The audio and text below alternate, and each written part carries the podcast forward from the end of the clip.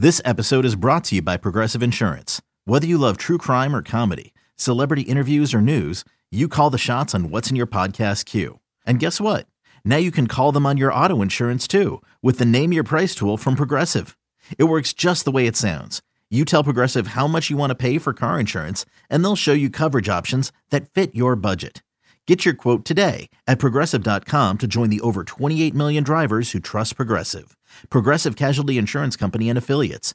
Price and coverage match limited by state law. And now, the moment you've all been waiting for. You're tuned in to Tapped Out. Hosted by Brendan Tobin and Sean Levine, only on the BetQL Network. Welcome back into Tapped Out here on the BetQL Network. As always, produced by Jake Noecker, co-hosted by Brendan Tobin. I'm the sports machine, Sean Levine. And let's welcome in new friend of the show. He is the host of Mom's Basement MMA. He is Tyler Little. And Tyler, we finally have another pay-per-view, UFC 290, coming up next week. Alexander Volkanovski versus Yair Rodriguez at the top of the card. Are you surprised that Yair is such a big underdog? Right now at BetMGM, I'm looking at him at plus 330. Uh, well, first and foremost, Sean, thanks for having me. BT, thanks for uh, uh, letting me join you folks this evening. Always appreciative to have opportunities like this to talk MMA with like minded folks. To answer the question, am I surprised? No, not really. Uh, no disrespect to Yair, a fantastic talent, a phenom. I understand why people are so excited about him. Any other featherweight contender, I would expect the odds to be a little bit different but he's arguably going up against, in my opinion, the best pound for pound fighter in the UFC right now. So, am I surprised by the uh, Vegas having the odds a certain way slanted toward Volk? No, not really. But could it be a close fight? It certainly could. If Yair was going to get it done, Tyler, what does he got to do? What like what are the paths for him to to beat Alexander Volkanovski? Man, that's uh, such a really difficult question because not a lot of men have had success doing that. I would say he's got to not psych himself out. He's got to do what makes him a dynamic fighter. Keep Volkanovski guessing and be patient, not get caught. Uh, I feel a lot of times people will get a little bit lulled into Alexander Volkanovski's game of deadly striking. And that's certainly one thing you don't want to do. I would mix it up. I would threaten that level change. I would attack his legs and really try to keep Volkanovski guessing for the entire 25 minute duration. He does that. There's certainly a possibility he could get it done. We saw last week uh, Ilia Topuria uh, dominate Josh Emmett. Do you feel like he is, if anybody's got a shot, do you feel like he can get it done against Alexander Volkanovski, or is it just that's going to be too big a, a step up if he gets that championship level? this is a question I have been like battling in my brain over the past few days. He's such a dynamic talent. He is so dangerous. I understand why people are so high on this guy. And my reaction to that is who else if not him? It's got to be. If it's not him, then I, I really can't think of any other threat beyond Topuria. I think Topuria is so dangerous with the striking. I think he's smart. I think he he he just has like a certain X factor about him that makes him a dangerous guy in my opinion. And if I had to put money on an outcome of a fight between Topuria and Volkanovski, I would be today my answer would probably be Topuria.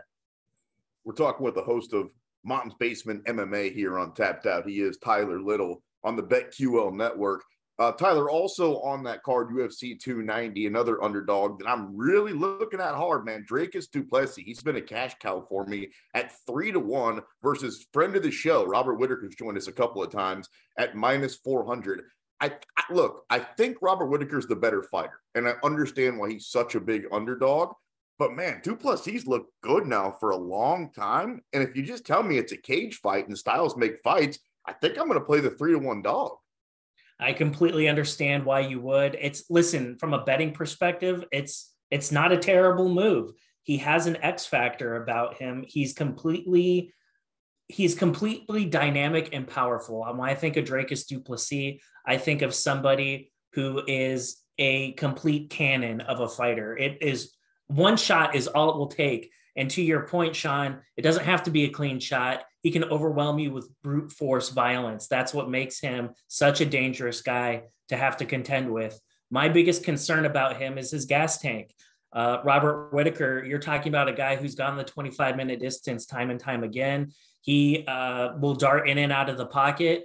And there are a lot of things about Robert Whitaker having been battle tested against some of the best fighters on the planet. He's going to have his work cut out for him. That's all I can say. Dricus Du Plessis, that cardio better be there for him to have that chance. I have a hard time believing that Robert Whitaker is going to get caught early in the first round. Not to say it's not impossible. To your point, it is a cage fight, but the more often I, when I see that fight play out in my head, the longer that fight goes, the better off Robert Whitaker is going to be.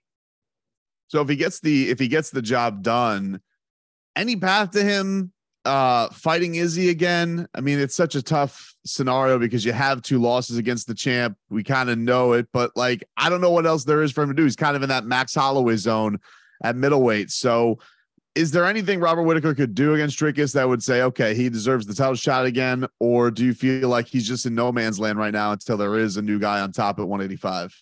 I do kind of feel he's in a no man's land right now. Everyone expects him to beat somebody like Dricus Du Plessis. Uh, if he does that, he maintains his position in my mind. Is that enough to warrant a rematch, a third role with Izzy? Probably not. I think he's going to have to do something a little bit more impressive. I think it's going to take knocking off a Hamzat Chimaev in order to justify getting an 85 title shot at this time. The problem with that, though, is what exactly is going on with Hamza Chimaev. Not exactly been the most active guy. He's going on the better part of a year of inactivity. That's the biggest question mark. What do you what do you make of all that, Tyler? Like, what do you think is going on there with Hamzat? Like, it's been like this is a guy who made his fame off of fighting very, very. It's a lot of fights in a in a short amount of time. I get it. You raise up on on fame, but then all of a sudden, it's like we don't know. He doesn't. We don't know what weight class he's fighting at. We don't know when he's going to fight. Maybe some Usman buzz out there. Then it goes away. Like, what is your best guess as to what's next for Hamzat? I think first and foremost, we have to remember he didn't do himself any favors about that Nate Diaz matchup a little while back.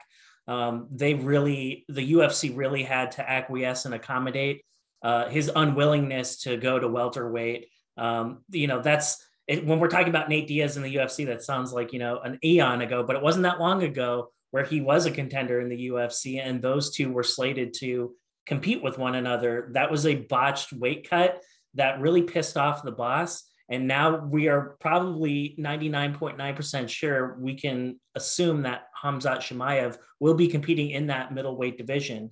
With that being said, the impact, the departure of Darren Till and his health th- those two are close. Those two got a lot of time in with each other. If Darren if Darren Till isn't healthy and isn't able to give him looks in the training room, does that affect his game plan? You know, it very well could be, and I think that's one of the stories that nobody's really talking about with the departure of a Darren Till, somebody that Hamzat really got spent a lot of time with.